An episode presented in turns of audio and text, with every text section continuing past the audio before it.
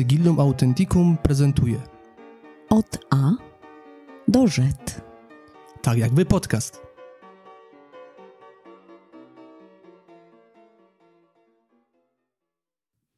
Witam w nowym roku. Tak jest. Żanciu. Znowu mnie ten klaps skonfudował. No witam cię, wiesz co, takie mam odczucie, że dawno się nie widzieliśmy Mieliśmy się spotkać przy Wigilionnym Stole, tak przynajmniej zapewniałaś w ostatnim odcinku. Więc... i jakoś nam nie wyszło. No Chyba się bałam, że przymówisz liczyłem- ludzkim głosem. No właśnie liczyłem, że to będzie jakiś opłatek, prawda, coś do jedzenia. No tak, tak właśnie wigilijnie wieczór będzie, tu proszę jakieś książki tylko i, i, woda. Ale w ogóle nie zauważyłeś scenografii zrobionej e, przez Agnes Kubic dzisiaj Don't Worry Be Happy. Nie wiem, to chyba dla ciebie taka Dla sugestia, żebyś się nie martwił za, mar- za, za, za bardzo, za mocno. Ale ja, się, ale ja się nie martwię. Nie martwisz się dzisiaj Ja myślę, światem? nie, ty się martwisz właśnie. Nie, dzisiaj nie. Dobrze, mój drogi. Ty mi przypomnij, o czym był ostatni odcinek, bo ja w ogóle nie pamiętam już. Coś, Ostatnim- coś mówiłeś W dużo. ostatnim e, odcinku mówiliśmy o historii pingwinów. No nie, w to ci nie uwierzę, o pingwinach nie było nic. Może o pingwinach nie było, ale było o miastach. Rozmawialiśmy sobie o miastach. E, wiem, że coś tam masz za uszami, prawda? Jakoś Tak. tak, ci się udało zgrabnie pominąć Elbląg, potem jakieś beczki, ym, niespecjalnie też. Co ty Jakieś to nie błędy wiedziałeś? się Błędy się pojawiły, pojawiły tak, jakieś, tak. które chcesz prostować tak, teraz. których, których powiedzieliście, że nie będziemy wycinać. To tak tylko wam przypomnę tutaj. Wszystkim siedzącym, Re, się- redakcji pod, podcastu, tak, że, że została podjęta taka decyzja, żeby mnie jednak skompromitować na forum publicznym, ponieważ pomyliłem datę e, statusu karalickiego. Ale to może dobrze, bo już e, będę wiedział, że to jest e, e, będę wiedział, że to już jest data 16 sierpnia 1264 rok. 1264? No nie, dobrze, nie to 1215, tak jak powiedziałem. Mhm. To był przywilej wydany przez księcia To ty nie wielkopolskiego tak, że o taką jeden rok się Bolesława pomyliłeś. Pobożnego. No niestety. Bolesław Pobożny, 1624 rok, statut kaliski. Tak jest. Przywilej dla Żydów, który im gwarantował różno, różne ciekawe rzeczy w Mhm. obrębie autonomii miasta. Ale właśnie ja, bo, bo ja mam takie ogłoszenie tutaj Parafialny. parafialne, tak. Bo, bo chciałem tutaj poinformować wszystkich słuchaczy i tych y, ogląd- Oglądaczy. oglądaczy, tak, że właśnie stała się taka rzecz wiekopomna w historii bloga historycznego Sigillum Authenticum, ponieważ e, od tego tygodnia blog posiada własną domenę i jest nowa strona nawet zrobiona, którą współtworzyliśmy razem. No, powiedzmy, ty się napracowałeś, a ja kręciłam nosem, czyli jak zwykle. Wytniemy to. E, Ale ładnie wyszło. I ładnie wyszło, tak. I, I myślę, że to jest bardzo ważny krok w rozwoju e, bloga, ale również podcastu, ponieważ e, jest tam specjalna Podstrona. podstrona, w której znajdują się wszystkie nasze odcinki, znaczy wszystkie linki do, do odcinków. Mhm. I myślę, że wygląda to bardzo dobrze. Mhm. I oczywiście e, bardzo byśmy chcieli podziękować e, Olkowi. I e, firmie Z firmy Lumisoft, Lumisoft, tak, tak, z Łodzi, tak. który wspierał nas w tym wiekopomnym dziele Był bardzo ciepliwy. i wyszło bardzo pięknie. No, tam, bo, bo tam trzeba tu poprawić jeszcze jedną grafikę, nie? Tam mówiłaś dzisiaj. No, tam jakieś kolorki, ale to... No, ale to jest ważna akurat grafika związana z podcastem, więc myślę, że tym bardziej trzeba to zrobić. Więc no, generalnie stańczyk się zmienia i, i po prostu no, rozwijamy się cały czas. Znaczy ty. Czyli generalnie dobrze, czyli generalnie dobrze zacząłem ten rok. No i ym, tak.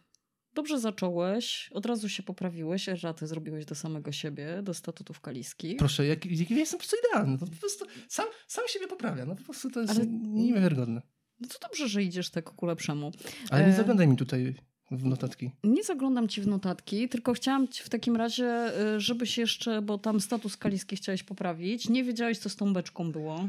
Tak, bo myśmy tam y, w pewnym momencie zahaczyli o taki temat beczek z piwem.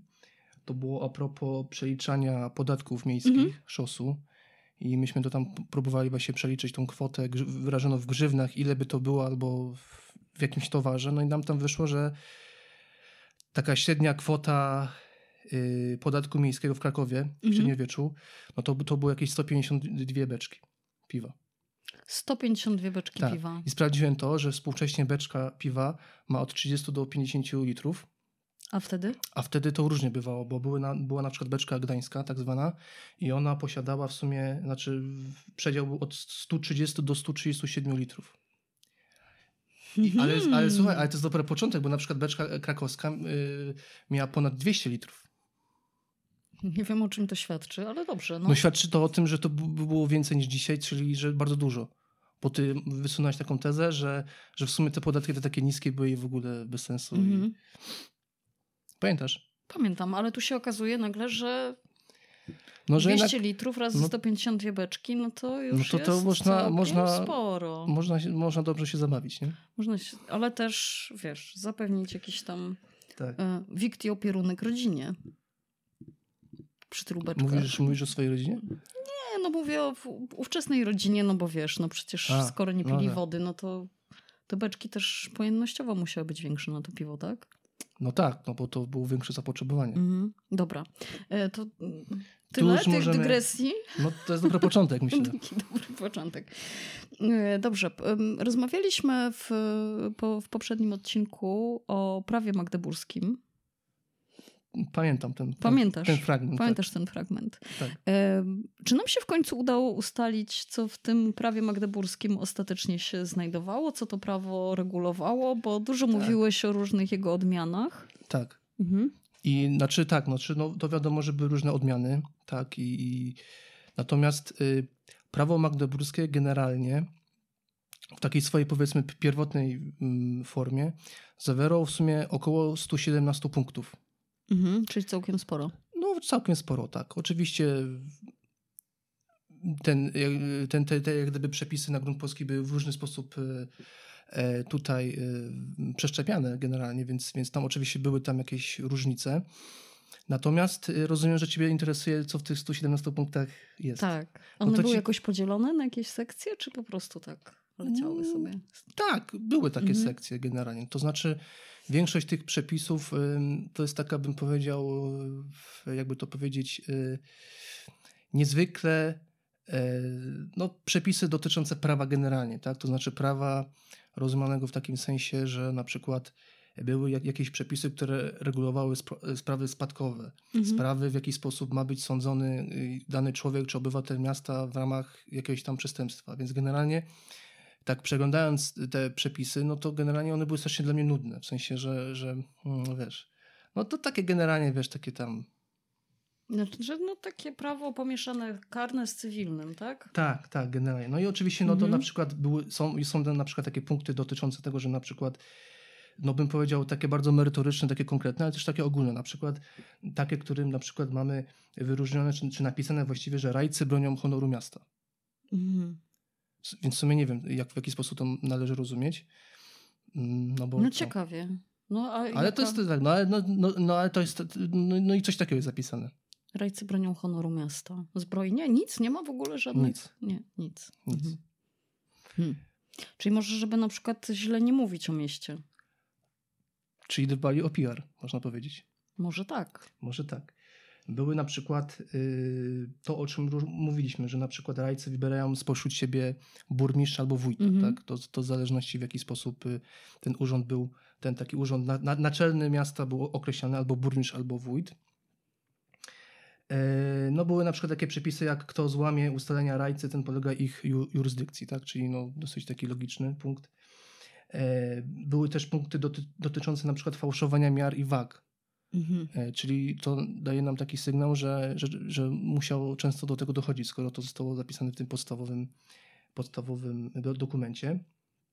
Co oczywiście było zasądzone jakąś tam na przykład karą pieniężną. Tak? Mhm. E, Były na przykład przepisy związane, e, kiedy na przykład y, sąd miejski, czyli ława miejska ma obradować. Tak? Że na przykład nie może obradować dni świąteczne. Tak? No takie nudne rzeczy w sumie, nie?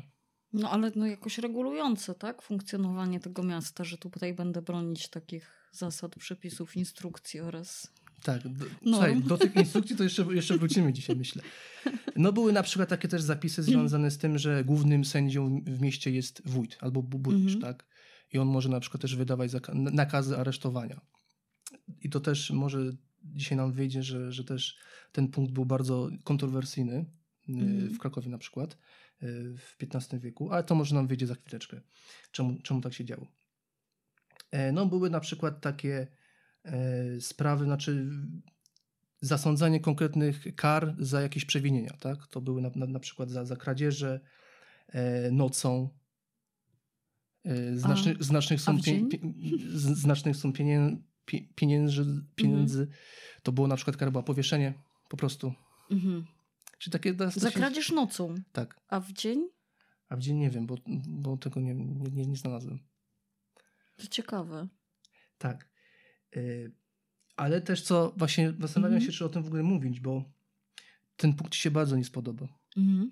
Ponieważ y, no to prawo jakby mm, mówiło, że y, kobiety nie mają osobowości prawnej. No tak było, prawda? Przez długie Tak. wieki, więc I na przykład przed sądem musiały stawać z mężem, bratem albo albo z, z, ojcem. albo z opiekunem. który mógł być na przykład urzędnik miejski. O kurczę, fajnie. Y, No i tam na przykład takie właśnie w różny sposób regulowane właśnie takie sprawy spadko- spadkowe, czyli na przykład ma być, o, ma być opiekunem sieroty i tak dalej, albo że na przykład pierwszeństwo do majątku ma syn, y, najstarszy syn na przykład z pierwszego małżeństwa, nie jak gdyby ta późniejsza Mhm. rodzina. Okej, czyli tak naprawdę prawo magdeburskie nie tylko regulowało sposób funkcjonowania miasta, tak? Ale samo czyli prawo. rozumiem, ale był już wtedy wprowadzony jakiś podział na władzę ustawodawczą, wykonawczą, sądowniczą, tak mniej więcej? Tak, tak. Mhm. No to, Czyli to było przede wszystkim Rada Miejska, czyli Mhm. ten powiedzmy, znaczy no wiesz co, no też jak gdyby nie możemy tego, tego słynnego XVIII-wiecznego mo- modelu Mhm. tak przeszczepić sobie do średniowiecza, ale tak możemy powiedzieć, że, że Rada Miejska była takim właśnie organem ustawodawczym, Mhm. ale też wykonawcem, wykonawczym właściwie, nie? Ale, no, ale burmistrz był właśnie tą osobą, która rzeczywiście wykonywała Mhm. yy, Postanowienia? Tak. Mhm. No i tą władzę sądowniczą była ława Dobra. miejska. Dobra, czyli mamy prawo magdeburskie, które reguluje nam sposób funkcjonowania miasta właściwie we wszystkich jego obszarach, tak? W Tak ty- jest. Czy w tych 117 punktach mieściło się już absolutnie wszystko? Nie. No, bo gdyby się mieściło, to wiesz, to, by, to byśmy To nie by mieli o czym... trzeba było później tym, Tak, tych, tak. Tym, tym, tym rajcom, nie mieliby oni co robić, bo już wszystko by tam było zapisane. Czyli Tak. raczej takie ogólne zasady, choć z tego co mówisz, to były tam i zasady ogólne typu honor, jak i bardzo szczegółowe dotyczące akurat postępowań spadkowych, tak? Tak jest. E, A I o spraw, podatkach coś było? Spraw y, o podatkach, y, wiesz co, nie. Chyba nie. Ale, Mhm. ale wiesz co, nie, nie, wgryzywałem, nie wgryzłem się w to, w to aż, aż tak głęboko. Nie no, 117 punktów przeczytać to faktycznie dużo. No to jest, wiesz, konstytucja, konstytucja nie? No to...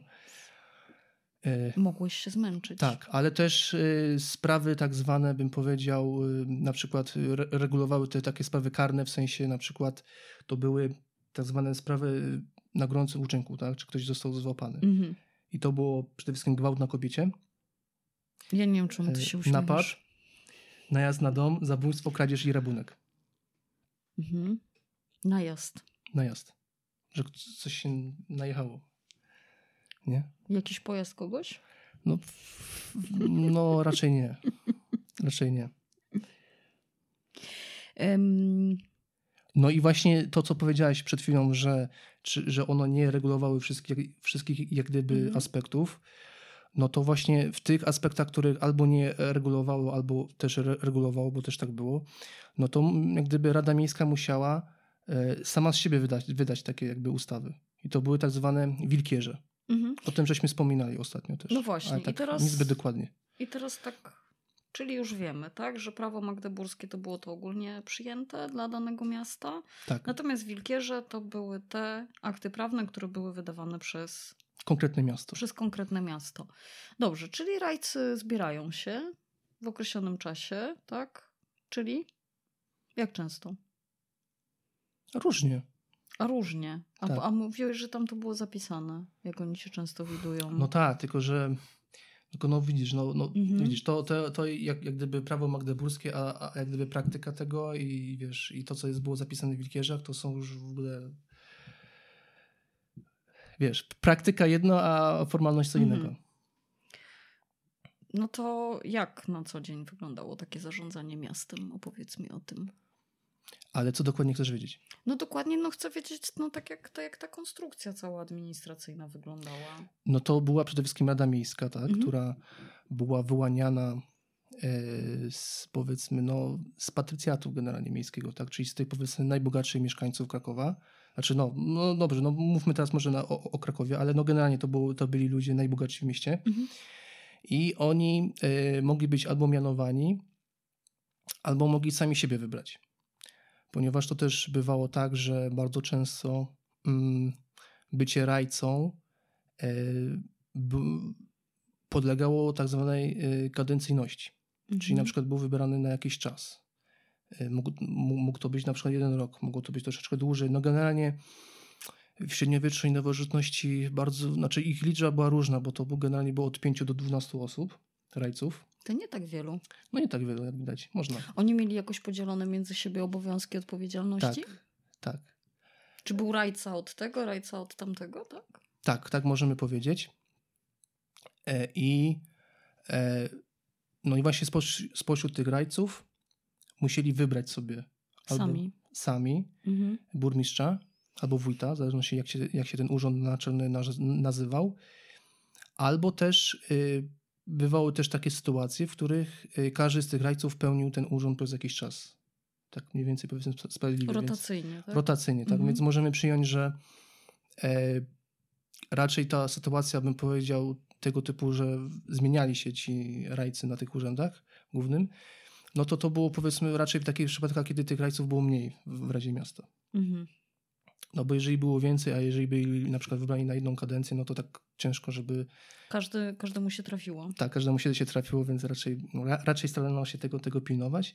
Ale też y, może warto tutaj w tym wspomnieć, w tym miejscu, że często e, ta Rada Miejska też, y, jeżeli chodzi o, o ten skład osobowy, często wywo- wywoływała w mieście niezwykłe kontrowersje z uwagi na to, że no, były różne frakcje, różne interesy. E, Jeden rajca, który już przestał być rajcą, chciał być dalej rajcą, a nie dopuszczano go do urzędu. Więc w różny sposób to starano się rozwiązywać, bo na przykład po- powoływano e, też takie, powiedziałbym, rady konsultacyjne, tych powiedzmy starych rajców, którzy już nie pełnią jak gdyby w Mhm. tym momencie tych Członków honorowych. członków honorowych, tak można tak powiedzieć, no, którzy cały czas gdzieś, gdzieś starali się mieć e, możliwość sprawowania tego urzędu, przynajmniej wglądów w sprawy bieżące, więc często też dochodziło do jawnych konfliktów. E, no i jak gdyby takim, można powiedzieć, elementem, e, czy też taką, no nie wiem, e, ofiarą tego, tego, tych takich różnych tarć politycznych też, no to by byli, no to była ta, ta powiedzmy ten średnia klasa miejska, czyli, czyli po prostu pospólstwo, Mhm. Które były też w różny, w różny sposób manipulowani, tak? Mhm. Bo też im wiele rzeczy, wiele decyzji mogło nie pasować, no i wtedy się jak gdyby uruchamiała jakaś powiedzmy wewnętrzna opozycja, która twierdziła, że jeżeli y, uda nam się dojść do władzy, no to my to zrobimy w taki sposób, żeby było dobrze. Okej. Ym, Przypomnij mi, rajcy w jaki sposób byli wybierani? Oni byli powoływani na ten urząd y, w drodze jakichś, jakichś wyborów? Ktoś, kto, kto to decydował Wiesz o tym, co? jak kto ma być rajcą? Jak to się wszystko odbywało? No bo rozumiem, że No wybory wyborów- powszechne nie istniały. No wybory raczej, nie, ra, Mhm. raczej to nie był wybór, no raczej to była taka sytuacja, że po prostu yy, wiadomo, najbogatszy człowiek ma zazwyczaj swoją świtę, ma zazwyczaj niezwykle wpływowych ludzi też yy, i sam, sam ten fakt sprawiał, że taka osoba była wybierana, czy też właściwie mianowana, więc jak gdyby można powiedzieć, że byli, byli wybierani przez aklamację w pewnym sensie. Okej. Nie próbuję sobie, wiesz, Tak, jakby wyobrazić ale na przykład jak zwykle widzisz- tą jakby siatkę powiązań, nie? No bo masz tych pięciu, Tak. dwunastu najbogatszych ludzi, tak? w mieście, no to rozumiem, że oni w zależności od tego, jaki mają dochód, tak? Y, Czy przychód, No to tak jakbyś sobie teraz wzięła na przykład no, wiem, listę naj, naj- najbogatszych Polaków, tak? nie? No i- Rozumiem. I tarcia pojawiały się wtedy, kiedy ta, na tej liście było 50, a tylko 5 do 12 mogło być y, rajcami. Tak. Mhm. No i podstawowo, bo to, bo, bo to też może warto podkreślić, że to bardzo często był e, no niezwykły splendor pełnić taką, taką funkcję, ale również może warto o tym teraz powiedzieć, że to zazwyczaj były funkcje jednak honorowe. To znaczy.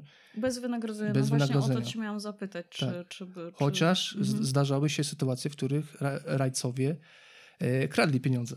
Mhm. Mogę opowiedzieć o takiej jednej, jednej sprawie. No to opowiedz, ale co on był bogaty? Tak, to chodzi o taką sprawę z Krakowa z początku XV wieku. Mhm. Był taki rajca, który się nazywał Andrzej Wierzynek, no, ze, zna- ze znanego rodu Wierzynków, który pełnił sobie właśnie taką funkcję rajcy. Już był dosyć doświadczonym rajcą, bo, bo, bo, bo pełnił tą funkcję już jak gdyby kilka kadencji z rzędu.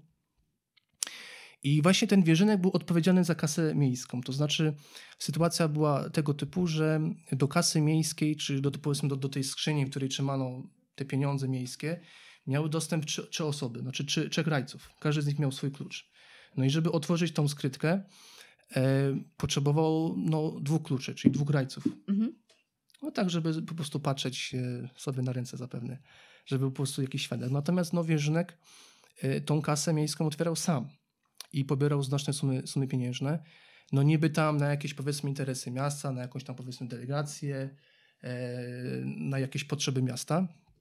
No i właśnie e, inni ci rajcowie bardzo, bardzo szybko się zorientowali, że no coś, coś tych pieniędzy jest za mało, w sensie, że coś jest nie tak. E, No i w końcu mm, można powiedzieć, że zaplanowano w pewnym sensie taką intrygę, że e, przyłapano y, Wierzynka na gorący uczynku, że Wkłada wszystkie trzy klucze naraz. nie, swój tylko ma.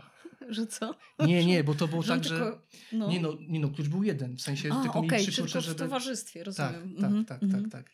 A No i on że się on sobie- zakradał i, I tak on- samopas sobie. Tak, i Mhm. sobie właśnie kradł te pieniądze. E, No i został schwytany. Mhm.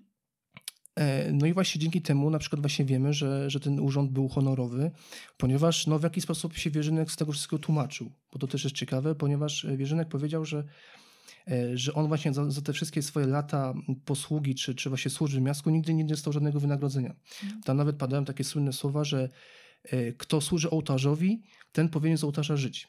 Mhm. E, No i niestety ten los Wierzynka był niestety marny, ponieważ został skazany na, e, z tego co pamiętam, na, na powieszenie. Mhm. To by Czy- było logiczne, skoro tam było Tak. napisane, że za kradzież nocą Tak. powieszenie. Mhm. I natomiast no, ta sprawa też wywołała niezwykłe kontrowersje, ponieważ ym, znowuż okazało się, że y, nie, nie dopełniono pewnych formalności związanych z jego procesem, ponieważ e, przede wszystkim, no tak, y, ponieważ... ponieważ ale na- naprawdę śmieszy cię to, że ktoś kradł pieniądze z, Nie no, śmieszy z mnie, że nie dopełniono formalności. No jak to można było zrobić w Krakowie? Masz, masz, masz coś na myśli teraz Nie, nie, nie, nie.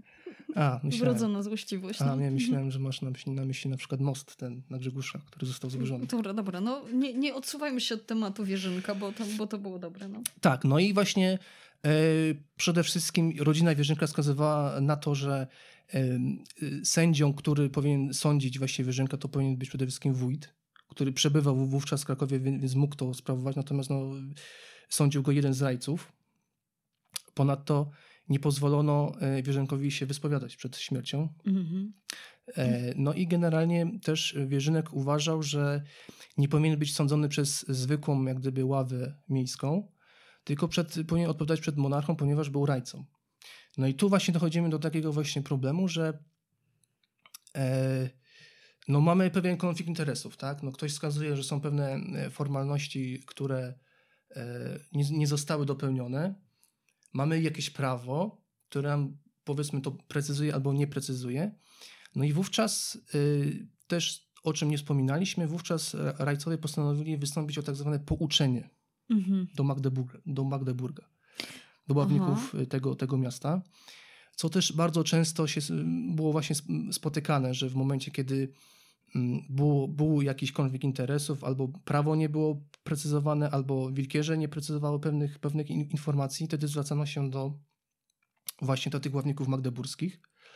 Czyli no, Czy to były jakieś takie określone przypadki, w których się zwracano? No bo rozumiem, Tak. że masz wiesz, prawo jakieś ogólnie obowiązujące, do tego są wilkierze, Tak. które są tam wydawane Tak. w miarę potrzeb, tak? mhm, tak. No to mówisz, że tutaj jakiś konflikt interesów, tam nie wiadomo za bardzo jak postąpić i wtedy pyk i piszemy do Magdeburga, oni nam powiedzą co zrobić, tak? Tak, no bo to jest na przykład masz taką sytuację, że y, wdrożyłaś jakiś system nie, miejski Mhm. załóżmy, nie?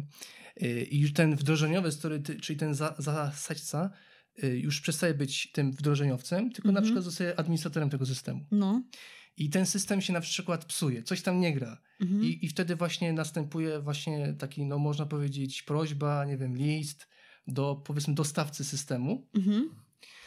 I wówczas y, ten dostawca systemu Mówi co zrobić. mówi, co zrobić, tak. Tak, i, i tutaj pozdrawiamy Łukasza bardzo serdecznie. Naszego wiernego słuchacza. Naszego wiernego słuchacza, tak. Który zna Joannę. Który zna Joannę. Mm. Więc zwracano się na przykład też w takich sprawach, bym powiedział, fundamentalnych. Mhm. Bo na przykład, no bo dobra, no mówi, mówimy prawo magdeburskie, są jakieś, jakieś wilkierze, no ale tak naprawdę to, to w takim razie, skoro mamy wilkierze, to czy mamy się w ogóle na przykład stosować do, do tych praw ogólnych, Mhm. powiedzmy, tak?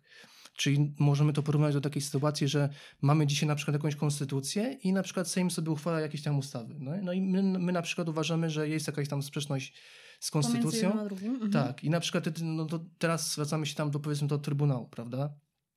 Konstytucyjnego, żeby orzekł, y, czy to jest zgodne, czy nie jest zgodne. No i wówczas też taki był właśnie problem. Y, I to właśnie mieszczanie wrocławscy w 1261 roku zwrócili się z takim pytaniem, pouczeniem do Magdeburga. No w jaki sposób y, mamy to rozumieć, te przepisy? To znaczy, co jest ważniejsze, czy wilkierz, Mhm. czy wilkierze wydawane przez Radę Miasta, czy jednak mamy się odwołać do tych głów- głównych punktów prawa magdeburskiego.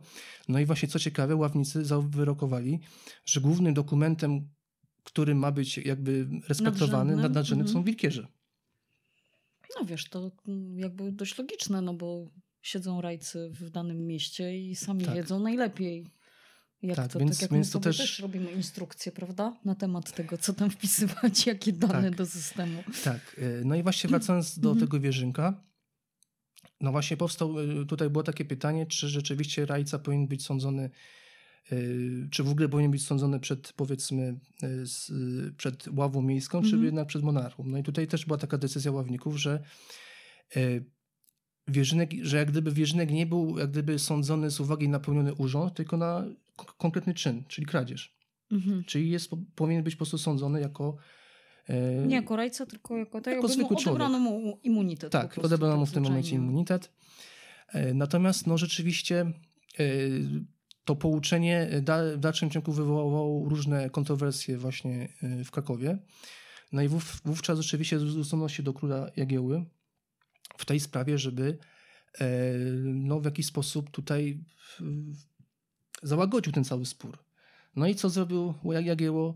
Jagieło ukarał e, rajców, mieli tam jakieś śmieszne e, karę pieniężną do, do zapłacenia, a rodzinie wierzynków e, zapłacił tam, zdaje się, też jakąś tam sumę, sumę pieniędzy i nałożył na sprawę tak zwane wieczyste milczenie. Czyli co zrobił? Po prostu kla- klasycznie wszystko za, e, Zamiast pozamiatał, pod dywan Tak. i ułaskawił. ułaskawił, człowieka. tak. Ale, ale człowiek już nie żył. No tak. To tak pośmiertnie go zrehabilitował. No, Nie do końca. znaczy nie no, no był winny, tak? Mhm. No to tu też.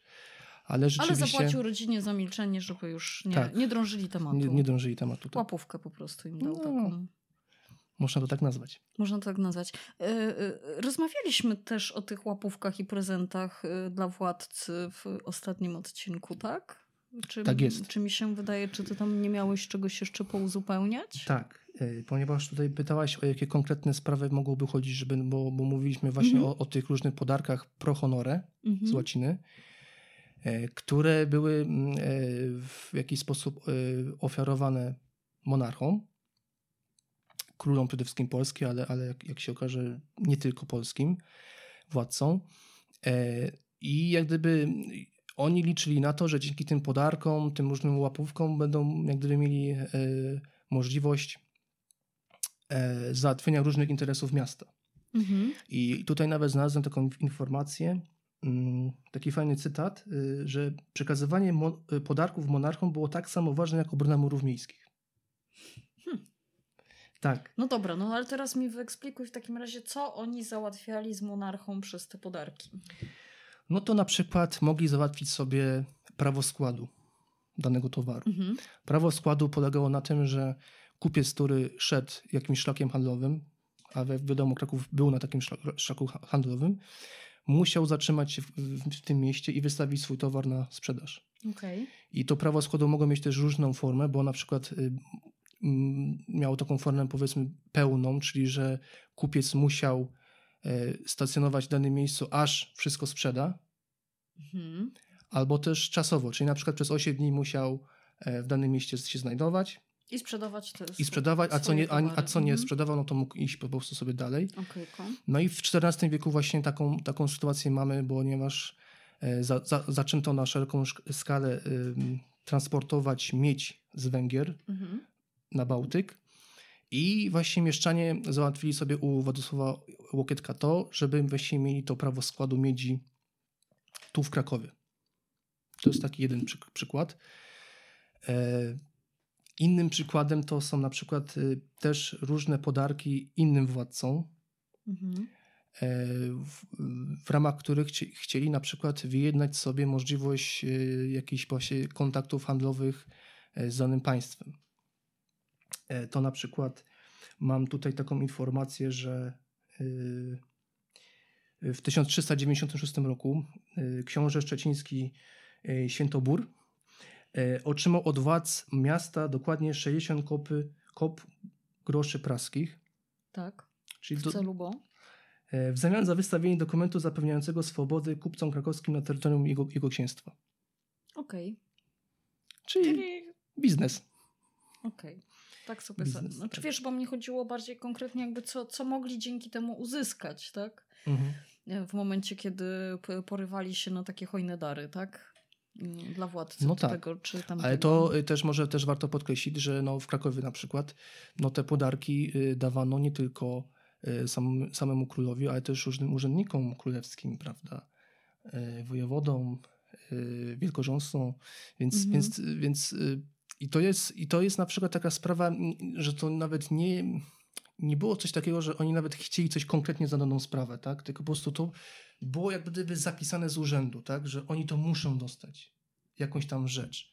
Dobrze, ale te, te pieniądze, czy też te dary, za które, wiesz, które były kupowane, to, to były pieniądze z kasy miejskiej? Te, które Tak. były zbierane z podatków, tak? Albo, albo mhm. się gdzieś zapożyczali, bo nieraz była taka Mhm. sytuacja, że w kasie nie było co dać. Mhm. No nie, no bo, no bo te podatki znowu tak, Tak. nie były jakieś wielkie, tak? Ustaliliśmy to Mhm. ostatnio i wydaje mi się, że tutaj nawet te 200 litrów w, w tej beczce piwa, y, no wiesz, nadal nie jest jakąś, jakąś wielką, y, wydawać by się mogło sumą na zarządzanie całym miastem, tak? I zapewnianie mu jakiegoś, jak, jakiegoś sprawnego No funkcjonowania. można się z tym zgadzać, tak. No dobra, ale powiedz mi jeszcze jedną rzecz, bo to mnie niezwykle frapuje. No to, bo mamy tych rajców, tak, od 5 do 12. Oni w ogóle nie pobierają A ty się tak przyczepiłaś z tych 5 no do bo 12. przy- No bo tak jakoś nie wiem dlaczego. Powiedzmy, no tak że ich było pięciu, no po prostu. Pięciu sprawiedliwych. Ja rozumiem, że ilość rajców, no skoro już tak chcesz, nie, no to cię muszę o to zapytać. No, żebyś potem nie mówił, że wydrążyłam znowu jakiś temat i, i jest wąsko. Już się boję, tak. Już się boisz. Ta ilość 5 do 12 to za- za- zależało od czego? Od wielu czynników. No o to mogło zależeć na przykład od tego, jaki był zwyczaj, tak? Bo na przykład w Krakowie rzeczywiście pilnowano tego przez długi czas, że ma być to tylko pięć osób. Mhm. ale z czasem na przykład e, pojawiali się jakieś kolejne wpływowe rody, które też chciały mieć jakiś wpływ na, na to, co dzieje się w mieście. Mhm. I na przykład wtedy w XV czy XVI wieku powiększano tą po prostu radę.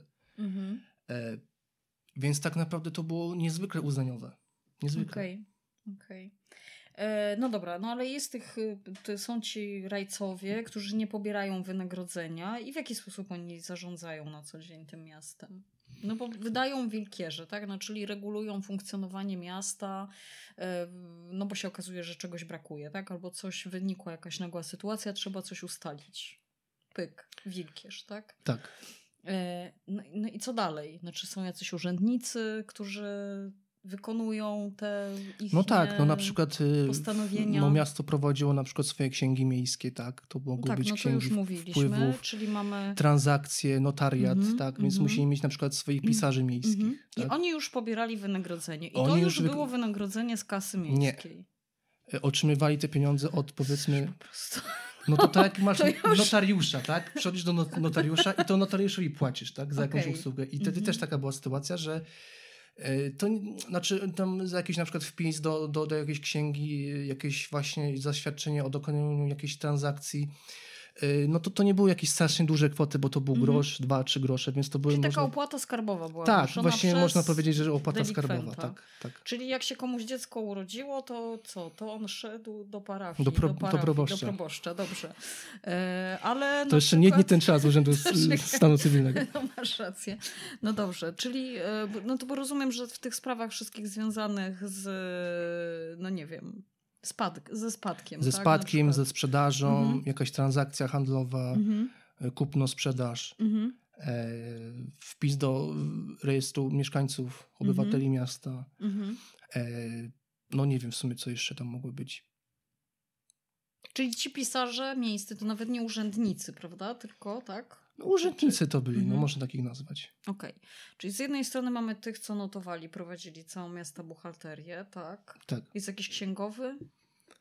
No to i, e, księgowy to był na przykład, m, zazwyczaj był wyznaczony jeden z rajców. Mhm. Tak? Na przykład no mieliśmy no, Przykład Wierzynka tutaj, tak, który ma, Mhm. wiedzieliśmy, że, y, że zajmowali się tym przynajmniej trzech rajców, tak? Mhm.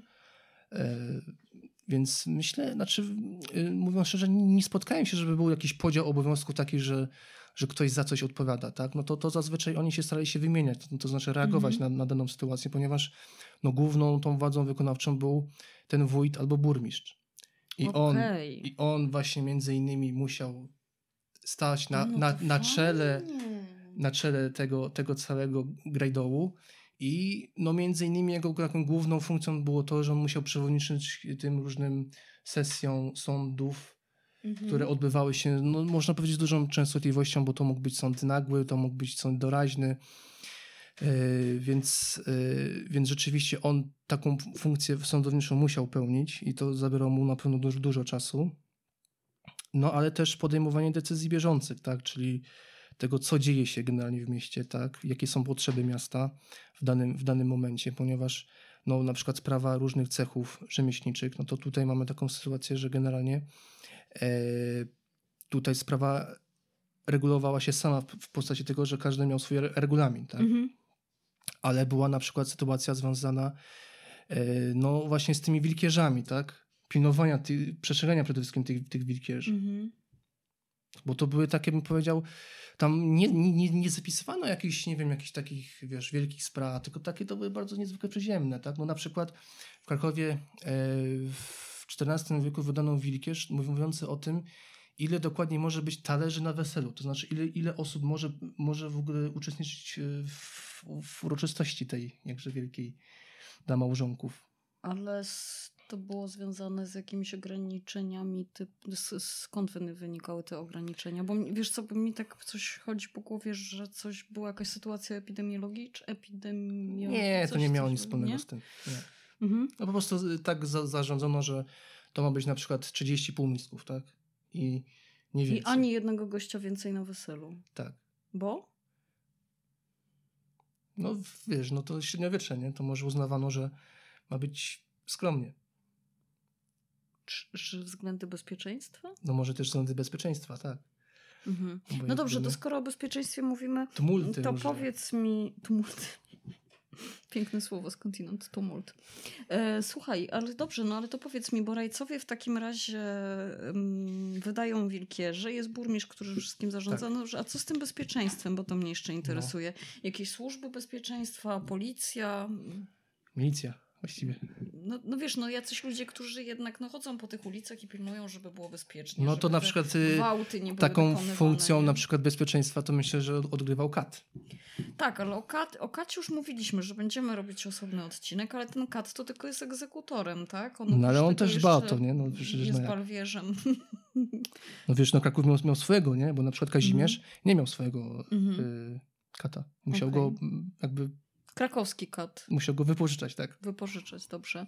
E, no ale co z tymi służbami Były, znaczy wiesz co, różnie to wyglądało, ponieważ no, jeżeli chodzi na przykład o samą obronę miasta, tak, no to przede wszystkim e, za każdy powiedzmy odcinek murów miejskich no były odpowiedzialne na przykład dane cechy rzemieślnicze, tak. Mhm.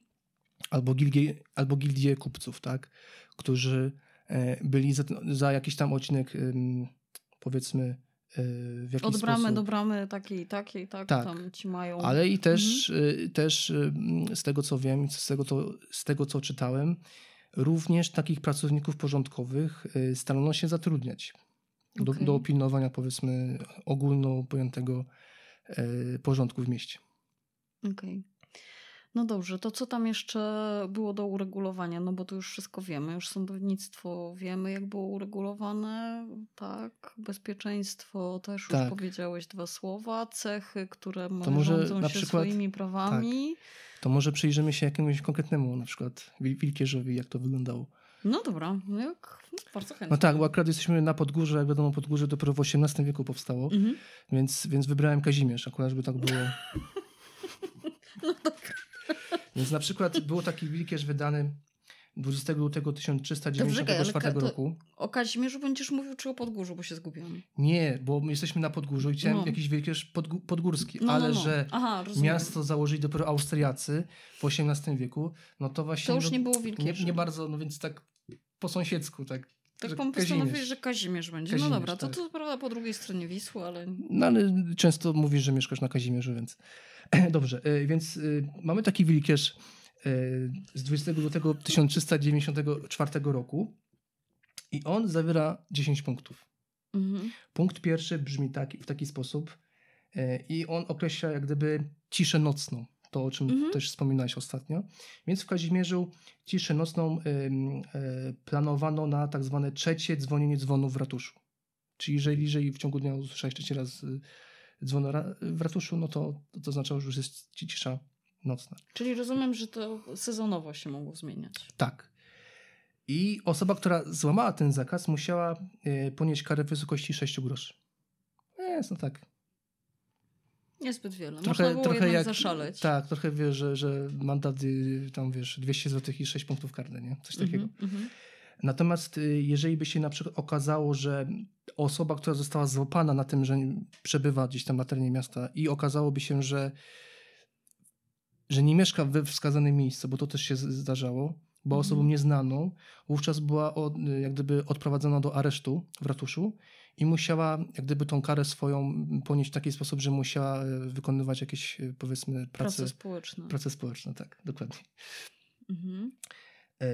E, Na przykład też mamy tutaj taki punkt, w którym mówimy, który- mówi, że e, na przykład za e, wydobycie miecza lub noża też jest kara 6 groszy, tak? Czyli, że nie Mhm. można sobie tak chodzić na przykład z nożem albo, chociaż no wiemy, że mamy w Krakowie tradycję nożowników, prawda, więc Chociaż y, Maczet. się dowiedziałam, że w Toruniu jakiś grasował.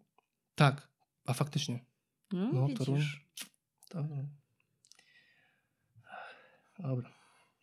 E, Bo, bo zaraz będzie o Elblągu, więc... Ale to też możemy coś powiedzieć o, o Toruniu przy okazji. No to dobrze, to zaraz będziesz o Toruniu i o Elblągu. Na razie przy, bądźmy przy E, tym Wilkierzu nadal. I ten Wilkierz właśnie Kazimierski, o którym rozmawiamy, również na przykład y, regulował sprawę hazardu, Mhm. ponieważ y, postanowiono, że za uprawianie go w dzień i przyłapanie go, znaczy przyłapanie osób na, na prowadzeniu Uprawianiu tam, hazardu. uprawianiu hazardu Mhm. na przykład w postaci gra, grania w karty, groziła kara 6 groszy. Jeżeli, Znowu. tak, jeżeli ktoś to wykonywał w nocy, Mhm. to 12 groszy. I generalnie oczywiście może też y, zaznaczyć, że y, to nie było też tak, że był jakiś kompletny zakaz y, uprawiania hazardu, ponieważ no, był dopuszczony hazard w, postaci takiej, że można było za jakieś niewielkie kwo- kwoty Mhm. takie albo hopistycznie po prostu y, so- sobie grać, na przykład w karty albo, albo w kości, które były wtedy bardzo Modne. modne i popularne. I co też jest ciekawe, że e, kto na poddaszu gromadził soną i siano też podlegał karze 6 groszy. I to można powiedzieć było taki e, zapis BHP, można powiedzieć, No ponieważ nie, no, no, dbano o to, żeby no, w jakiś sposób no, nie, nie zapruszyć ognia po prostu. Ponieważ no, też pożary to też było powiedzmy taki chleb powszedni miast y, e, i średniowiecznych i nowożytnych. Mhm. Chociaż i teraz też się zdarzają różnego rodzaju pożary, Mhm. bo na przykład ar- archiwa w Krakowie też płoną, więc różnie, różnie, różnie, różnie to bywa. Natomiast kto, y, kto y, został przyłapany na tym, że ktoś ten ogień zapruszył, Mhm. czyli podpalacza, wtedy kara wynosiła 48 groszy. Więc już Mhm. takie, no, No, już po poważniejsza adekwatna do przewiny, prawda? Bo wiadomo, że taki ogień Mhm. zapruszony w takim mieście, gdzie dużo drewna, to Tak.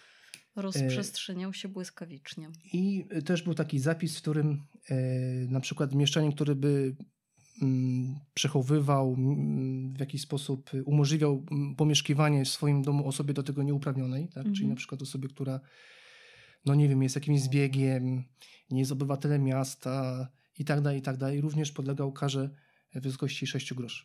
Okej. Mam Ym, kontynuować? No, już Już, No mówię ci, że to jest nudne po prostu, a ty po prostu się upierasz, żeby to drążyć. No.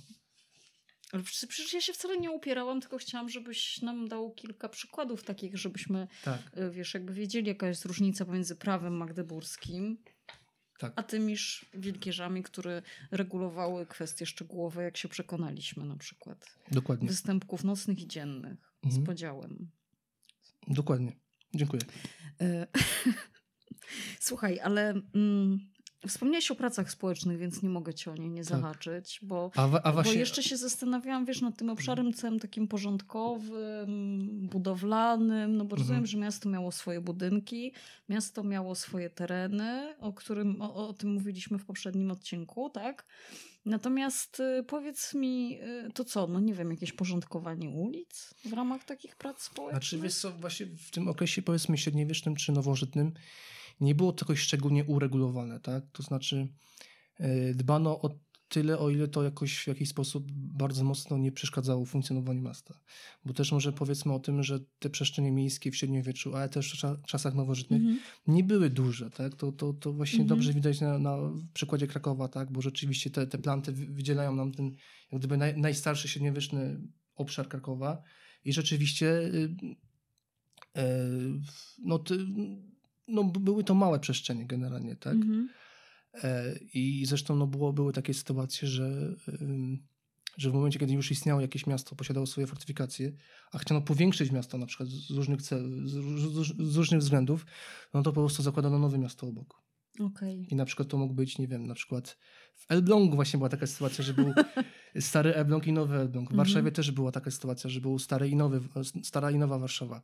W Gdańsku to w ogóle tam cztery miasta założono, które Mhm. były wszystkie, wszystkie jak, jak gdyby Oddzielne. oddzielne, tak? Ale jak gdyby no jurysdykcja była ta sama. Mhm. No w Krakowie też mieliśmy taką sytuację, bo przecież i powstał i Kleparz, i Kazimierz. Mhm. E, I to też były takie miasta ws- wspierające Kraków, tak? czyli tak zwane krakowskie trójmiasto. E, Natomiast no, powiedzmy, że takim przełomowym momentem w dziejach miasta to to było tak naprawdę XVIII wiek i, powo- i powołanie Komisji Dobrego Porządku. Mhm. No i bardzo dobrze, które- bo już miałam cię nie pytać, ale skoro sam tak ten wątek pociągnąłeś, to bo Tak. te komisje dobrego porządku, powiem ci, zawsze mnie niezwykle fascynowały, bo jak człowiek y, słyszy w pierwszej chwili taką nazwę Komisja Dobrego Porządku, to o czym żeż to ciało może być? No, ono generalnie starało się zajmować tak zwanym upiększaniem miasta. czyli dbaniem o to, żeby przede wszystkim jak gdyby ta komisja przejęła wówczas Mhm. pieczę nad y, kasą miejską, no bo powiedzmy, No jeżeli właśnie, się... bo widzisz, bo chciano- upiększanie miasta, to ja od razu wyobrażam sobie, tak. rozumiesz, że te doniczki, wiesz, w oknach mają być ładne w jednym kolorze we wszystkich kamienicach, nie? No nie, no A ty to jest tutaj właśnie... o kasie miejskiej teraz mówisz. No tak, ale właśnie, żeby zrealizować pewne rzeczy, trzeba mieć na to jakieś fundusze. Mhm. No i właśnie e, z uwagi na to, że mieli tam dostęp do, tych, do tej kasy miejskiej, no mogli właśnie na przykład przeprowadzić wtedy na przykład brukowanie ulic, Mhm. takie po, powiedzmy prace porządkowe, na przykład nie wiem, budowa jakichś mostów, e, e, jak gdyby jakaś konserwacja tych mostów, e, Wywożenie odchodów. wywożenie odchodów. Tak, masz... A może opowiesz o tym, bo Nie, nie, wiesz Ale to już jakoś zaczęłaś. Tak sobie, wiesz, o tej codzienności miejskiej myślałam w perspektywie XVIII-wiecznej Warszawy. Gdzie, tak, gdzie, i tam podobno gdzie wywozili, tak? Tak, tak. takie I No, raz, więc raz tak. do roku organizowano palenie. Tak, więc no, też starano się no, Mhm. generalnie dbać o właśnie takie, bym powiedział, warunki sanitarne, tak? Mhm. ponieważ no, też może o tym, o tym wspom- wspomnijmy, że e, no, był problem z kanalizacją, był problem z zanieczyszczeniami. To powodowało różnego rodzaju komplikacje, bym powiedział, natury właśnie epidemiologicznej. Mhm. E, no też wtedy powstała taka koncepcja, żeby na przykład cmentarze miejskie jednak lokować poza murami miasta, tak, ponieważ nie wiem, nie wiem czy wiesz, ale generalnie wtedy to chowano przy kościele tak. i to coś dosyć tak powiedzmy płytko. No i generalnie cały ten syf z rozkładających się zwłok wędrował do wód gruntowych, więc więc to było bardzo niebezpieczne. Dobrze, ale te komisje dobrego porządku to Od Sejmu jakim aktem zostały powołane? Wiesz, zostały powołane na Sejmie Konwokacyjnym w 1764 mm. roku. Okay. I one właściwie funkcjonowały, można powiedzieć, do końca, do, powiedzmy do uchwalenia Konstytucji 3 maja, tak? ponieważ tam też pojawiły się nowe zapisy od, odnośnie miasta. Mm -hmm. I też może warto w tym, w tym miejscu powiedzieć, że wiele tych pomysłów, pomysłów, które rodziły się w tej Komisji Dobrego Porządku, dopiero na przykład udało się przeprowadzić już jak gdyby po upadku Rzeczpospolitej mm i de facto robili to zaborcy. Mm -hmm. No i między innymi takim jednym z takich pomysłów, tak, no to przecież e, można powiedzieć, że takim inicjatorem utworzenia w Krakowie plant, tak, czyli takiego ogrodu miejskiego był właśnie e, Hugo Kołłątaj, tak, to był tak naprawdę jego pomysł, to on właściwie już w latach właśnie 80. XVIII wieku planował utworzenie takich ogrodów, miejsce właśnie murów miejskich, natomiast no też może warto podkreślić, że ten właśnie przełom XVIII-XIX wieku, bo co, powiedzmy co innego mhm. konserwacja, co innego powiedzmy upiększanie miasta, ale to też powodowało, można powiedzieć, e, też taką patologię związaną z tym, że no, wyburzono wiele powiedzmy no, takich bym powiedział ważnych y, elementów naszej kultury, no, po prostu zabytków, tak? W naszym dzisiejszym rozumieniu, prawda? No w naszym bo, dzisiejszym wiesz, rozumieniu dokładnie tak. To jednak z tamtej perspektywy wyglądało troszeczkę inaczej. Dokładnie tak, bo, bo to zresztą mhm. może, możemy się też odwołać do wspomnień Ambrożego Grabowskiego, który yy, na przykład wspominał w swoich pamiętnikach, że E, że w latach 80. jeszcze XIX wieku, kiedy jak gdyby zajmował się porządkowaniem czy, czy, czy tam badaniem ksiąg miejskich średniowiecznych, które znajdowały się wówczas na ratuszu w, w Krakowie, no to opisywał, że no one były po prostu no, niszczały tam, bo tam rzeczywiście okna powybijane, tam jakieś gołębie sobie jakieś mm. gniazda tam fundowały, więc, więc no generalnie no taki bym powiedział obraz rzeczywiście nędzy i rozpaczy. No i tak samo było właśnie w, w, na przykład w Krakowie w, w sprawie słynnej e, burzenia murów miejskich, tak? Mhm. ponieważ w pewnym momencie też postanowiono zburzyć bramę frajańską. E, taki bym powiedział ostatni odcinek, który się ostał. I tutaj e, no, była taka, taka sytuacja, że jednak tutaj pojawiły się osoby, które postanowiły ten zabytek w jakiś sposób ochronić. I jak gdyby mm. można powiedzieć, że robiono to wszelkimi metodami. E, no tutaj jest taka słynna właśnie memoriał wydany przez senatora ówczesnej Rzeczpospolitej Krakowskiej, Feliksa Radwańskiego, który twierdził, że zburzenie samej tej fortyfikacji właśnie od strony e, ulicy Frajańskiej, bramy Frajańskiej plus Barbaka, no ponieważ wówczas jak gdyby łączono te, te dwa. W sensie jak mówimy brama Frajańska, wtedy to oznaczało, że brama, Barbarkan i tam jeszcze było takie przejście no to właśnie uważał, że jeżeli to się zburzy, no to właśnie te wiatry skleparza od strony właśnie... tak słynne wiatry kleparskie. Tak. E, no mogą zagrażać życiu i zdrowiu. Mhm. I no tutaj jest taki cytat właśnie nie do końca mhm. zweryfikowany źródłowo, że miał też stwierdzić to, że te wiatry będą też na przykład podwiewać, podwiewać sukienki, tak? panią, tak, panią matką i żoną e, sukienki na przykład. Powodując ogólne zgorszenie. Tak jest. Ale właśnie, bo to badałem mhm. ostatnio i okazało się, że tak nie do końca mogę znaleźć ten, ten fragment, gdzie on tak, tak, tak naprawdę to powiedział. To powiedział, aha. Tak. No ale może znajdziesz. Ale może skoro znajdę. o tych sukienkach, y, nie? To, to chcesz powiedzieć to... o sukiennicach, tak?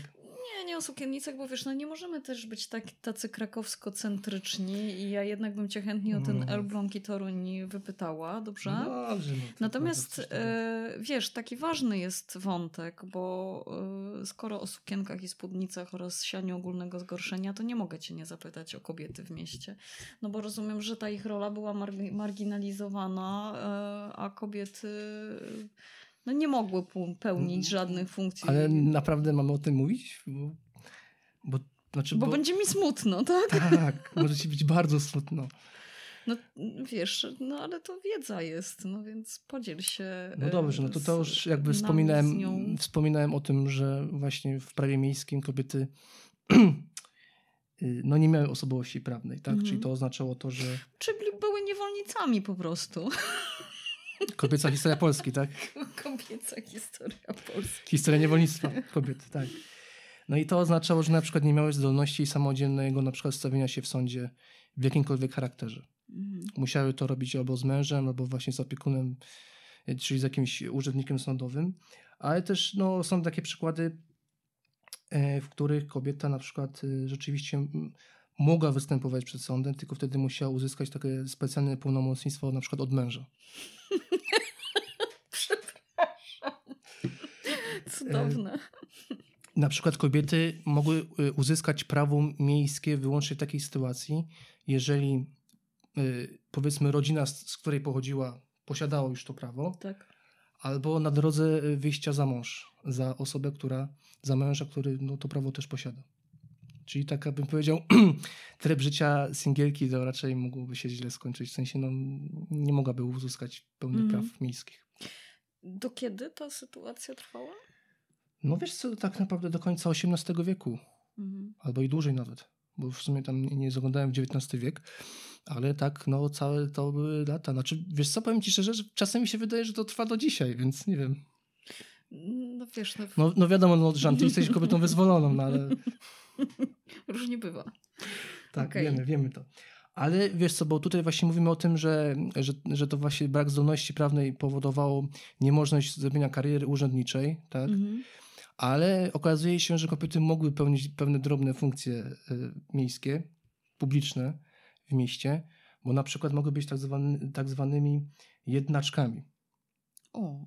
To były takie osoby, które załagadzały konflikt między stronami. Jedynaczkami czy jednaczkami? Jednaczkami. Jest tam Y? Tak. Jedy? Nie. No, jednaczkami. Jednaczki. Okej, okay. od jednania. Jednania, dokładnie. Okej, okay. a nie od jedynej. No bo już myślałem, że ktoś jakieś nazwisko podać tutaj. nie. Dobra, jednaczki mamy. No tak. dobrze, super nazwa. Mhm. Praczki, tak. sprzątaczki, jednaczki. Mhm. Tak, tak. Mogły być też tak, e, tak zwanymi no. biegłymi sądowymi mm, w sprawach na przykład związanych e, z gwałtem albo z dzieciobójstwem. Okej. Okay. Czy tak tematycznie. No widzisz ten, ten mój opad Dobrze, a, a, na pewno, a na no. pewno chcesz, chcesz to kontynuować? No dobrze, mów, mów. no na przykład kobiety w miastach mm, były pozbawione możliwości podejmowania samodzielnych decyzji, nawet w sprawie zawarcia małżeństwa. Chyba, że przekroczyły 25 rok życia. Wtedy mogły decydować. Okej. Okay. Ponieważ może też dodam tutaj, że właśnie w tym prawie magdeburskim e, też jak gdyby nakreślało właśnie te la, lata sprawne kobiet i mężczyzn. I na przykład latami sprawnymi w przypadku e, kobiet e, to było 13 lat. W przypadku chłopców to było 14. A to chodzi o nabycie osobowości prawnej? Nie, znaczy wtedy, kiedy na przykład jest, może być konsumato. Rozumiem. I y, na pewno mamy kontynuować? Mhm. Nie, no proszę. E, no i właśnie w sprawie małżeństwa, jeżeli nie, nie przekroczyła 25 roku życia, bo w wieku 21 lat każda osoba w mieście osiągała tak zwane lata e, roztropności, Czyli takie bym powiedział, no jakiś taki wiek reprodukcji, tak? Czyli no generalnie już mm. powyżej 20, powiedzmy 4, 5 roku życia, no to była już generalnie stara panna, tak można powiedzieć, mm. tak, tak brutalnie. E, więc, ale to tak na uspokojenie dodam tylko, że to różnie, różnie wyglądało, w sensie, że nie, nie, nie zawsze to było stosowane, ten, ta konieczna zgoda rodziny czy rodziców na to, znaczy, to mnie mało pocieszyłeś, bo podejrzewam, że wiesz, że znakomita większość postępowała zgodnie z prawem. Tak, no i na przykład, y tak, żeby optymistycznie się trochę zrobiło, to właśnie największą samodzielność kobiety uzyskiwały, kiedy stawały się wdowami. Bo wtedy rzeczywiście. Y, ale właśnie też prawo miejskie wówczas, co nie zawsze było stosowane, nakazywało na przykład wyznaczenie mm, właśnie takiego Opiekuna dla opiekuna, tejże tak. wesołej wdowy, która... ale który też często stawał się na przykład y, tym opiekunem też osieroconych dzieci. Więc to Mhm. mogła być na przykład jakiś członek rodziny. Więc, e, więc też taki, w taki sposób to starano się e, rozwiązywać, ale w praktyce to oznaczało, że mogła dokonywać różnych transakcji handlowych, występować właśnie przed sądem, dysponować w ogóle swoim majątkiem. Łaskawcy. E, Ale ja widzę, że ciebie to też jakoś tak y, dotyka. No bo nie wiem, no bo to tak, no, no nie chciałbym, żeby kobiety były aż tak zniewolone, prawda? No. Tylko troszkę. E, nie, nie, nie. W Znaczy ogóle w tak, żadnym. znaczy w sensie, znaczy nie no, ja, ja bym chciał, żeby, żeby każda kobieta się realizowała. No dobrze, to dobry jest taki manifest, wiesz, taki wypełniony optymizmem, że młode Tak. pokolenie również chce, żeby kobiety Y, były Tak, ale samodzielne. tak i właśnie też może warto powiedzieć w jakich jak gdyby, e, w jakich branżach e, kobiety się najbardziej sprawdzały, czy Mhm. najbardziej były wykorzystywane. Wiesz, wiesz o co chodzi, tak? E, No to to było na przykład jako e, służba domowa, Mhm. e, jako akuszerki, Mhm. czyli takie położne, jako takie bym powiedział pielęgniarki, czy taka pomoc Taki bym powiedział pielęgniarki. No, widzę, że coraz ciszej mówisz. No dobrze. mamki, niańki, Okej. ale też najwięcej swobód kobiety miały na przykład, jeżeli były na przykład żoną jakiegoś drukarza albo księgarza, ponieważ no drukarnie w tamtym okresie jak gdyby troszeczkę inaczej funkcjonowały, miały swoje specjalne przywileje. E, Też ich produkcja była znacznie większa niż takich typowych cechów e, rzemieślniczych, więc jak gdyby ich rola i znaczenie miało dużo większe znaczenie. I rzeczywiście e, w przypadku, e, kiedy mąż zmarł, no to właśnie zdarzało się bardzo często, że te interesy przyjmowała właśnie wdowa. Mhm. Co zresztą bardzo często możemy właśnie spotkać na różnych drukach, że to jest na przykład tam z oficyny, Wdowa, bo- wdowy, tam na przykład, Mhm. nie wiem, tam Helena Unglerowa na przykład, albo tam na przykład Barbara Wietorowa, Mhm. albo Anna Ilżbieta-Scharfenbergowe, więc, Mhm. więc rzeczywiście tutaj miały jak gdyby naj, najwięcej, najwię, na, największą taką swobodę, no ale generalnie tak, jak widzisz, no ten obraz był troszeczkę z naszego punktu widzenia już yy, no taki nieciekawy. Mhm. Okej. Zastanawiam Smutno się jeszcze- zrobiło strasznie, wiesz? Nie, no sp- spoko, wiesz, po prostu tak sobie próbuję, no bo wiesz, no bo oprócz tego jeszcze były żonami, prawda, więc y, Tak, rozumiem, że ale już wolałem o tym w ogóle nie, bo- bo- nie bogate- wspominać. Bogate Tak. mieszczki, które jednak prowadziły Tak. pewnie życie na wysokim Tak. poziomie, otoczone tymi dziewczynami, które im posługiwały, które się martwiły o ich dzieci i załatwiały za nie wszystkie sprawy, prawda? Tak jest. Miały kucharki, pomoce kuchenne I mogły się na przykład wyżywać. I mogły. Ale Czyli generalnie polska historia kobiet. tak. E, Słuchaj, dobrze. No to tak, te ko- kobiety to tak nieobecne prawie w ogóle. Tak poruszyliśmy już temat związany z prawem magdeburskim. Czy ty już wtedy przy ostatnim odcinku omówiłeś wszystkie te trzy iteracje tego prawa magdeburskiego, tak? Tak. Mówiliśmy o prawie Chciałbym- włoskim, mówiłeś... No? Tak, znaczy to generalnie to było prawo magdeburskie, Mhm, e, chełmińskie, mhm. średzkie, Mhm. lubeckie I włoskie. i wołoskie, tak. Czy- Ale znalazłem jeszcze taką informację, Mhm. e, że na przykład, bo wspomniałaś właśnie o, o tym, dla- dlaczego prawo niemieckie, a nie na przykład francuskie i okazuje się, że, e, że, że takie prawa też się występowały na ziemiach polskich, Nie mów. ale one były bardzo w ograniczonym jak gdyby zakresie. No To dobra, a jaka parę- różnica? parę Wiemy, jaka była różnica? No polegało to po prostu na tym, że oni po prostu z tych terenów z Francji sprowadzali, czy tam mm, też z terenów holenderskich, dzisiejszych Mhm. terenów, po prostu sprowadzono osadników. Okej, I tylko tym się to różniło, tak naprawdę. ale te zapisy w tych prawach jakoś takie jakieś były diametralnie inne? Nie, nie, to było właśnie, można powiedzieć, że, że, że to samo. To było tak Że zwane prawo, samo. prawo flamandzkie, tak? które było właśnie wzorowane na prawie niemieckim e, i ono generalnie rozwinęło się na e, Śląsku. I przy, i przykładem lokowania takich miast to jest na przykład Racibórz i Inysa. Hmm. Tak. Racibórz i Nysa.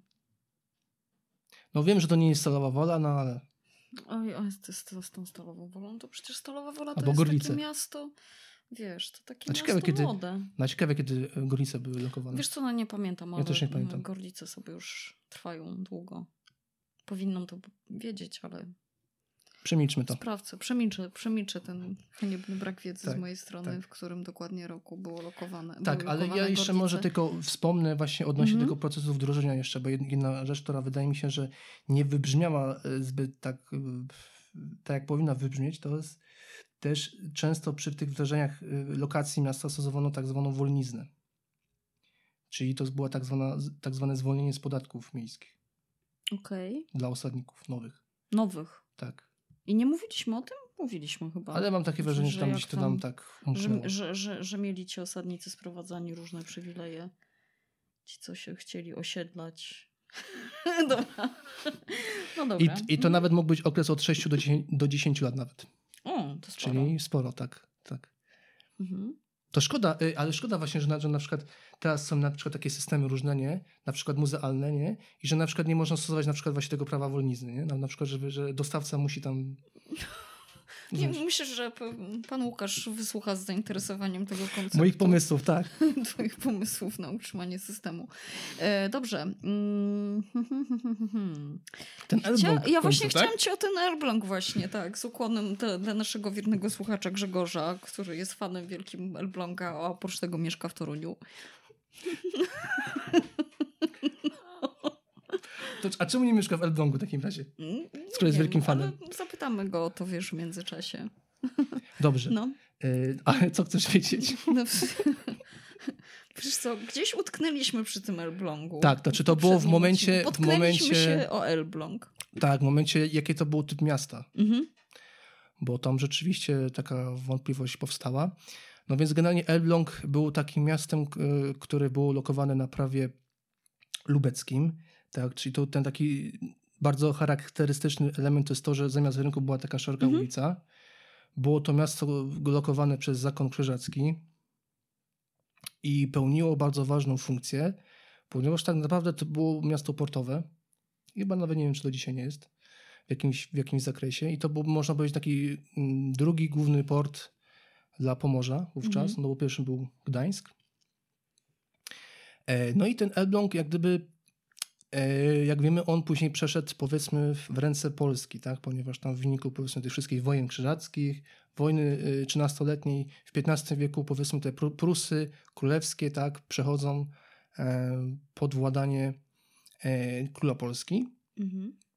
No i wówczas jak gdyby kształtuje się dosyć specyficzny, bo można powiedzieć, system polityczny tego, tego regionu, ponieważ no to był taki troszeczkę właśnie układ, można powiedzieć, powiedzieć troszeczkę autonomiczny, ponieważ tym terenem tak de facto y, zarządzał właśnie tak zwane pras, y, stany y, pruskie, czyli no można powiedzieć, że Sejm, Sejmik taki po prostu pruski oraz biskup warmiński. Okej. I właśnie Elbląg jest o tyle ważnym tutaj nawiązaniem, ponieważ e, e, Elbląg należał do trzech tak zwanych wielkich miast pruskich wówczas. Czyli to był Elbląg, Toruń i Gdańsk. I e, właśnie przedstawiciele tych miast mogli zasiadać obo, obok szlachty z tamtych terenów właśnie w, tym, w tych W stanach tych Stanach. Mhm. Stanach pruskich, e, co było pewnym, powiedzieć, można powiedzieć, e, no takim nowum, czy, czy właśnie taką, takim wyjątkiem, ponieważ XV i XVI wiek to różnie się history, historycy o to spierają, ale generalnie, mm, tak jak w przypadku chłopów mieliśmy te różne sejmy, w których ograniczono wolność e, chłopów, tak w tamtym okresie też w pewnym sensie można powiedzieć, że szlachta prowadziła tak zwaną politykę antymiejską. To znaczy starała się odbierać prawa miastom, starała się odbierać prawa powiedzmy takich, takich różnych autonomii, czy, czy powiedzmy rangę tych miast. Mhm.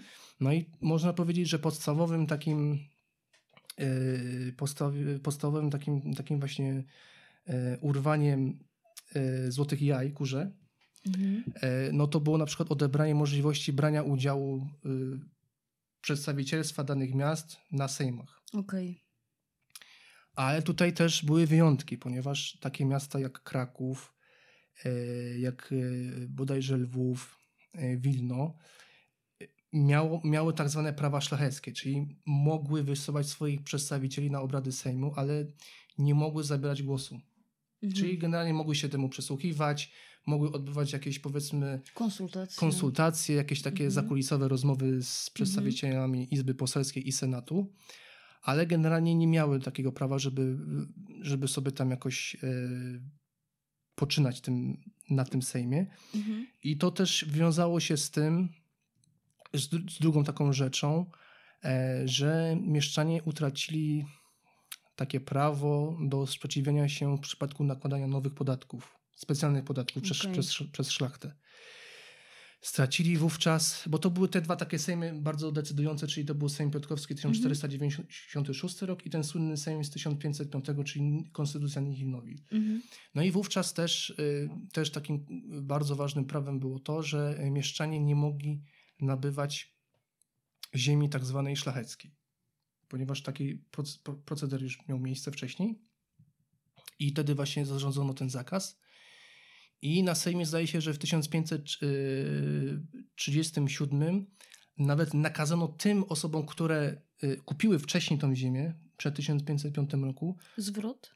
tak, mieli ją sprzedać y, z powrotem Okej. szlachcie. Fajnie. Jakie rozgrywki tam No, więc, zakulisowe. więc rzeczywiście y, utracili do, dosyć sporo. Mhm. E, Ale właśnie inna sytuacja właśnie była w tych, tych Prusach e, Królewskich, gdzie rzeczywiście te trzy miasta, można powiedzieć, trzymało tak za mordę ten, ten Mhm. region, że, że rzeczywiście, ale no to też wynikało też z, z tej takiej powiedziałbym zakorzenionej tam już takiej kultury niemieckiej, tak, czyli tego, tam rzeczywiście w tych miastach było takie poczucie, czy właśnie tej takiej wspólnoty miejskiej, y, wspólnych interesów, Mhm. no bo generalnie tutaj na naszych, tutaj Rzecz, w Rzeczpospolitej, w, tych, w tej koronie, no to takich przez długi czas y, takich dążeń do takiej wspólnotowości nie było. I to właściwie do, do końca Rzeczpospolitej, bo y, pierwszy taki zjazd mieszczaństwa dosyć znaczący to jest dopiero 1789 rok w czasie Sejmu. Zjazd mieszczaństwa. Tak. To też jest Mhm. taka ważna data, ponieważ to było z inicjatywy Jana, Jana Dekerta, już wówczas prezydenta Warszawy, Mhm. i wtedy zmieniono ten, ten nazwę tego urzędu, no, w którym no, zastanawiano się właśnie, no, chciano jednak przywrócić te prawa w jakiś Mhm. sposób, żeby jednak te miasta, no ponieważ no, przez te różne właśnie machinacje, no te miasta w pewnym sensie upadały, tak, Mhm. ich, ich, ich ranga polityczna, społeczna i tak dalej. E, No i wówczas, od, no, można powiedzieć, że odbyła się taka słynna czarna procesja do króla Polski wówczas Stanisława Augusta Poniatowskiego, w którym właśnie wręczono mu 2 grudnia 1789 roku specjalny memoriał wzywający do tego, żeby te sprawy mieszczaństwa jednak jakoś uporządkować, Uregulować. uregulować, Mhm. i nadać im jak gdyby nowe, specjalne prawa, które by w, jakiś, w jakimś zakresie jednak zrównywały ich ze szlachtą. I rzeczywiście w czasie obrad Sejmu czteroletniego um, udało się wypracować taką ustawę, Mhm. E, uchwalono ją dokładnie 18 kwietnia 1791 roku. Ta ustawa została dołączona niejako do tej Konstytucji 3 maja, Mhm. czyli to, tam się bo to nazywa ten rozdział Rzecz o miastach, w których właśnie no, y, Mhm. postanowiono y, y, zreformować troszeczkę ten, ten ustrój miejski, takim, w takim znaczeniu, że rzeczywiście te wszystkie edykty, y, postanowienia y, z XVI wieku postanowiono anulować Okej. i nadać właśnie możliwość e, zrównania właśnie tego stanu mieszczańskiego z, e, ze, ze, ze szlachtą. Co rozumiem, tak właściwie nigdy nie nastąpiło, tak? Co oczywiście nie nastąpiło, ponieważ, Mhm. ponieważ jak wiemy, konstytucja za chwilę upadła, była wojna, a później wszyscy wiemy, że był upadek i e, przyszedł zaborca. Mhm. I tak naprawdę te miasta reformowali, upiększali, porządkowali, Zaborcy. tak jak już wspomniałeś, e, zaborcy. Tak, nade rękami, Mhm. jakby to powiedzieć, Polaków, tak. Mhm. Okej. E, I podatków płaconych przez obywateli miast. Ma się rozumieć. Em, Chyba Wyczerpaliśmy, tak? wyczerpaliśmy temat. No jakoś. niesamowite. To wiesz co, powiem ci szczerze, że jestem, jestem zaskoczony. Znaczy nie, wiesz, oczywiście wydaje mi się, że nadal pozostaje bardzo wiele wątków, których jeszcze nie udało nam się poruszyć i, i może Tak. pojawią się jakieś pytania e, kolejne dotyczące miast, ale tak widzę to już mniej więcej, jak to Tak, masz jakiś obraz już jakiś obraz. ogólny, Co tak? chyba mam takie wrażenie, że za mało cię popytałam o cyferki, liczby i tak, ile w poszczególnych wiekach było, które miały największe znaczenie. No to mogę ci powiedzieć, że w XVIII wieku na przykład takim no, najbardziej znaczącym miastem to była Warszawa już Mhm. w tamtym okresie. A, bo my widzisz, no nie, przy, nie, nie, po- nie poruszyliśmy kwestii stolicy. Stolica nigdy nie została przeniesiona. Nie, nie, wierzcie, w- nie wierzcie w tą propagandę jak, jagiellońską. Nie było, nie ma. Nie. Nie, znaczy, nie, no tak naprawdę to... Znaczy wykorzystując współczesną definicję stolicy, tak, czyli jak gdyby miejsca centralnego, Mhm. centralnych urzędów, no to tak naprawdę takiej stolicy nigdy nie było. Mhm. Ponieważ szlachta uważała, że e, stolicą jest zawsze Kraków, tak? ponieważ tam koronowano Mhm. królów, tam chowano królów i to jest jak gdyby ta, taka powiedzmy warstwa ideologiczno-symboliczna. Natomiast no, nie, jest, nie jest y, żadną tajemnicą, że na początku XVII wieku tak, y, rezydencją królewską no, stało, stała się Warszawa, Mhm. ponieważ tam zaczęły się odbywać y, regularne sesje sejmów zwyczajnych i nadzwyczajnych. Zresztą pod Warszawą wybierano na lekcji króla, więc rzeczywiście e, e, ta Warszawa pełniła taką funkcję stolicy. I, no i to trzeba powiedzieć, że to dosyć jest y, taka y, kariera tego miasta, no taka bym powiedział ciekawa rzeczywiście, bo to było miasto lokowane, to znaczy nawet nie znamy dokładnej daty, kiedy bu, było Warszawa lokowana. Była lokowana na prawie chełmińskim. Przez długi czas znajdowała się w rękach piastów y, mazowieckich. Tak naprawdę do y, lat 20. XVI wieku, więc tak de facto nie znajdowała się w granicach korony Mhm. naszego państwa, ponieważ to było Lenno wówczas, czyli taki teren powiedziałbym zależny od, od nas, y, ale tak naprawdę rządzony osobno przez właśnie tych piastów mazowieckich. I w, momie, w Okej. momencie, kiedy oni wymarli, udało się to odkupić i, i, i te tereny wróciły. Y, No i tak powoli właśnie to miasto zyskiwało swoją, swoją rangę i w momencie powiedzmy upadku Rzeczpospolitej to miasto już liczyło wówczas 110 tysięcy Mhm. mieszkańców. No na drugim miejscu to wydaje, z tego co kojarzę to jest, to jest Gdańsk, Mhm. to jest gdzieś oko, w okolicach 60 tysięcy. Później Mhm. jest na pewno Czy połowę mniejszy. tak. Mhm. Lwów też około 30 tysięcy, Kraków około 20 tysięcy, Toruń właśnie też wydaje mi się w okolicach od 10 do 20 tysięcy, więc no generalnie to było jednak Mhm. w dalszym ciągu małe miasto Mhm. w stosunku powiedzmy do wieków czy czasu późniejszego. Okej. Zmartwiło cię, widzę to. Nie, Właśnie tak myślę sobie, co, o co by cię tu jeszcze popytać. I Pojawia mi się w głowie dużo takich wątków, e, właśnie już takich konkretnych, tak? Właśnie, żebyśmy sobie któregoś dnia porozmawiali o cechach, o ich roli, e, o tym, że, żebyśmy poświęcili e, Możemy- może cały odcinek możemy poczytać Katon. Tak, W możemy poczytać kodeks Batazana Bechena na No przykład. tak, może głośne, M- głośne czytanie kodeksu. Tak, możemy go wypożyczyć Bechema z- i z Biblioteki audio, A ty Jagiellońskiej. zrobisz audiodeskrypcję do, do obrazków. Może tak być, może tak być. E, dobrze. Coś Czyli co, chcesz czyli- jeszcze dodać? Mm, Chciałbym cię zapytać, Żanę, czy moje sakramentalne pytanie, czy zdajesz sobie sprawę, że i tak nie wyczerpaliśmy tego tematu? Tak, zdaję sobie sprawę, że nie wyczerpaliśmy tematu i dziwię się, że odpowiadam ci tak gładko. Może, da- może dlatego, że jesteś zmęczona już. To jest bardzo prawdopodobne. Dobrze. E, Artuś, bardzo ci dziękuję. Czyli następny podcast już nie będzie o miastach? No chyba, że nagle wyskoczy jakiś temat, y, który... Na przykład wyjątkowo- Pobłoskiej wyda swoją zapowiadaną książkę o miastach. Na przykład, na przykład wtedy będziemy mieli e, wie, wie, wielką e, przyjemność e, odczytania co lepszych fragmentów i oraz ulubionych moich cytatów. A to chyba mówisz o hamstwie teraz, tak? Okej, bardzo Ci dziękuję i Również dziękuję i do zobaczenia. do zobaczenia. Dziękujemy.